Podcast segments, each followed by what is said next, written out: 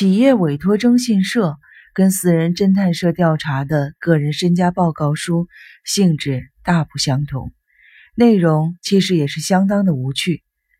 企业主欲调查的对象，有的是出于私人恩怨，或以经营者的角度评估不适任的员工，其实多半是征信预定招募的新人。情况若属于后者委托的，目的十分的明确。除此之外的委托人通常不会明示其目的，只嘱咐征信社调查调查而已。可能是不想给调查单位先入为主的偏见，期待得到更客观的数据吧。调查报告书也如出一辙，满篇铺陈着枯燥无味的字句。即使是外遇的调查报告，也可以写成约某日午后。某时某分，男士某某某于某某车站前与女士某某会合，乘出租车前往某某镇的温泉旅馆，入住某某庄。时至某时某某分，两人仍未有离开的打算。调查人员结束本日的暗中跟踪。诸如此类的制式文章。用乏味的字句描写被跟踪对象的桃色事件，反而让人有无边的遐想的空间。但如果是描述平凡人类品行的调查报告书，肯定能让人闷到打哈欠。丽景平太郎便是被记载于一丁点儿也不耸动的调查报告书中的男子。一开始是 A 征信社受某电机产业之托调查丽景平太郎这个人的。委托要点如下：一、本公司十分在意此被调查人，不知其品格如何；二、被调查人目前任职于 S 县的 D 汽车产业股份有限公司，请查明此人是否满足于目前的职业规划；三、是否有授予别家公司的挖墙脚；四、是否为开出跳槽条件让别家公司挖墙脚的抢手人才；五。经历、家族成员、交友关系，光看这些要求，可以明显的发觉，虽然某机电产业的委托人用十分在意丽景平太郎这个人来带过，其实想挖墙脚的意志十分的强烈。字里行间总能够让人间接的推测出调查的真正的目的。丽景平太郎这名男子到底拥有怎样的经历，性格如何？调查员到当地后，还需一周的时间搜集情报。委托人读过调查报告书后，就可以获得解答了。这是一篇描写一个人的文章，用淡淡的字句，分门别类的以项目列举出来，没有多余的文字赘饰，竟然是不可思议的写实。只不过，完全是写实的事物，本来就没有什么趣味可言。第一。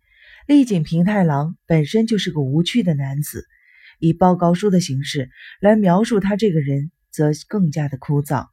我就不直接引用原文介绍这个人了，而用这家老牌的征信调查公司调查出来的信息，各位不妨信之。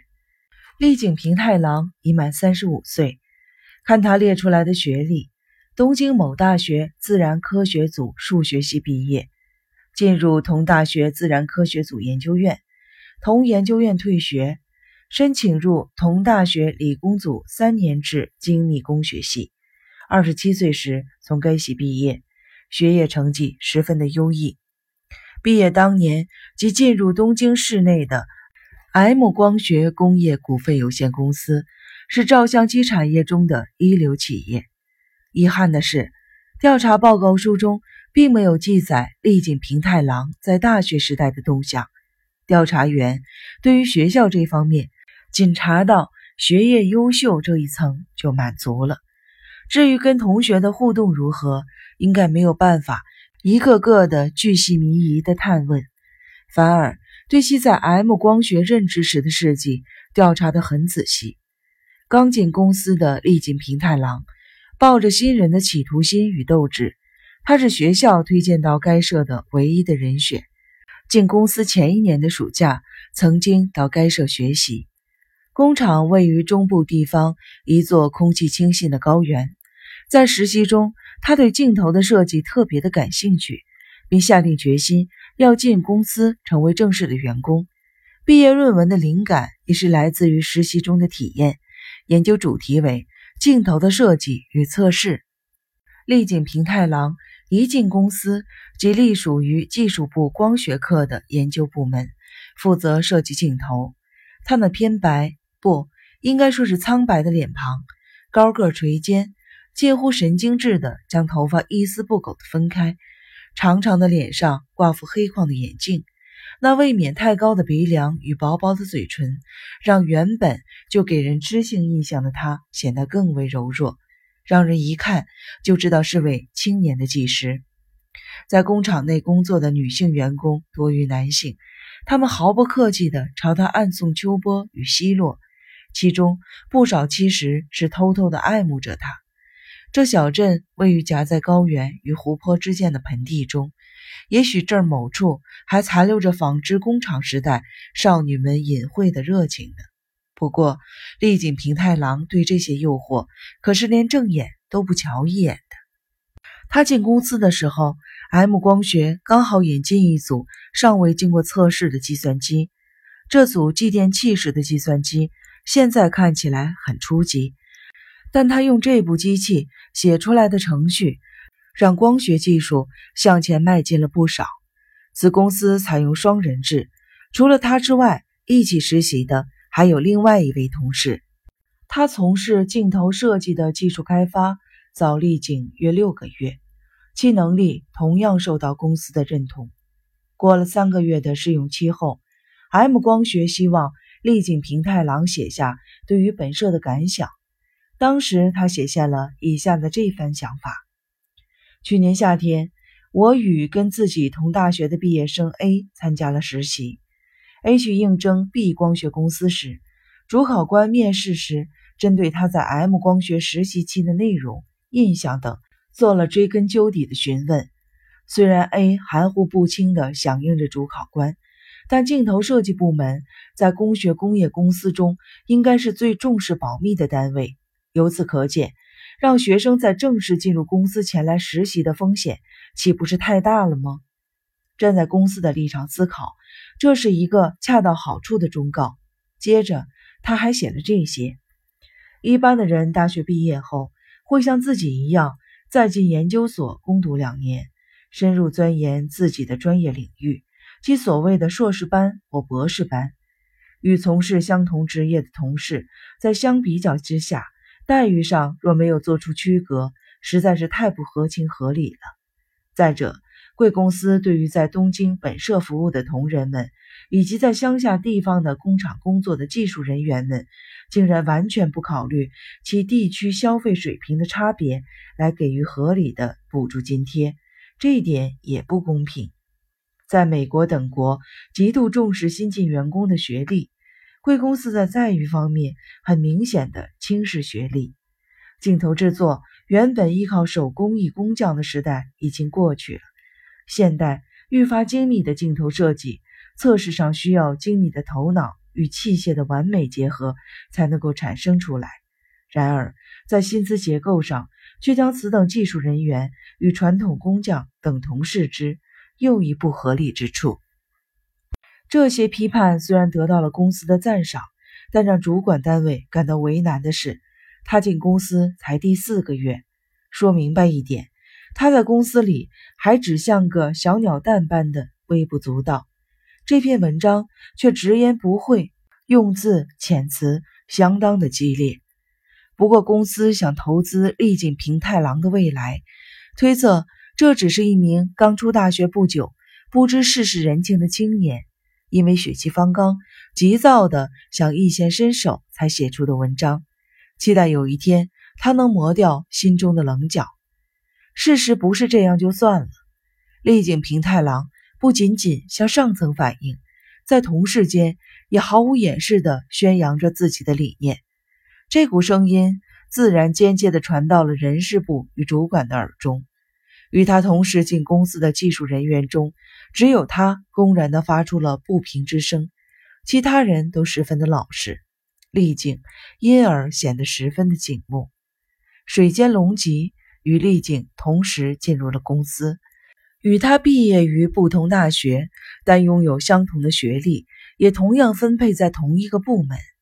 水间的个性老实认真，虽然赞同丽景平太郎所提倡的待遇不平等之说，自己却不随之到处跟别人散布这个想法。理由之一，据推测，水间隆吉面对丽景平太郎时，多少有点自卑感。水间这男子个子矮。脸型有棱有角的，与丽景壮美的身材相较之下，输了可不只是一大截呢。在外形上，更可能有两个、三个级别之差距。再论大学或研究所的成绩，很明显也不及丽景优秀。进公司后，对于技术的掌握度也输给了他。在公司里的排名，严格上来说，水间次于丽景。虽然如此，他对成绩优秀的丽景却毫无不平衡的心态。对于丽景的主张，消极的赞成，却并不积极的发表自己的观点。丽景平太郎也不特别在意是否能够拉拢水间，也不特别期望他与自己联手抗议不合理的薪资。由此明显可见，丽景毫不关心他人的动向，仅能意识到切身利害关系的性格。一段时间之后，丽景的抱怨声终于传到了公司的主管耳中。才进公司这么短的时间，实在是无法只为他开特例，给予特别的待遇。再说，当时相机业正处于经营惨淡的谷底，全部的薪资都调降了不少。然而，丽景的愤愤不满，在他任职的两年间持续不断的爆发。当时。住在公司单身宿舍的丽景平太郎并无特殊的嗜好，他只喜欢做一件事情，那就是跟东京的进口书店订购美国的技术书籍或者是技术专业杂志。丽景常常阅读这类读物，与其说是光学产业相关的文章，其中讲述计算机相关的文章则更多。似乎从那个时候起，丽景平太郎已经对不景气的光学产业界失望透顶，开始思量着转行了。丽景就是这么样的一个学习者，对周遭沉迷麻将、下棋、登山、高尔夫球之类玩物丧志的人，总是投以轻蔑的眼光。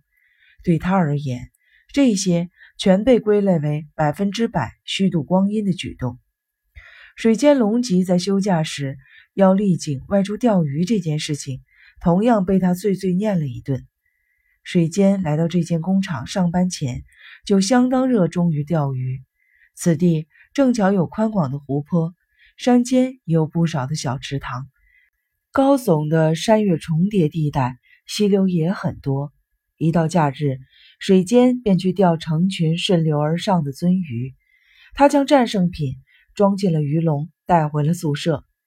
此时若见到面前摊着外文专业杂志的丽景，总是涨红了脸，露出了羞愧的表情。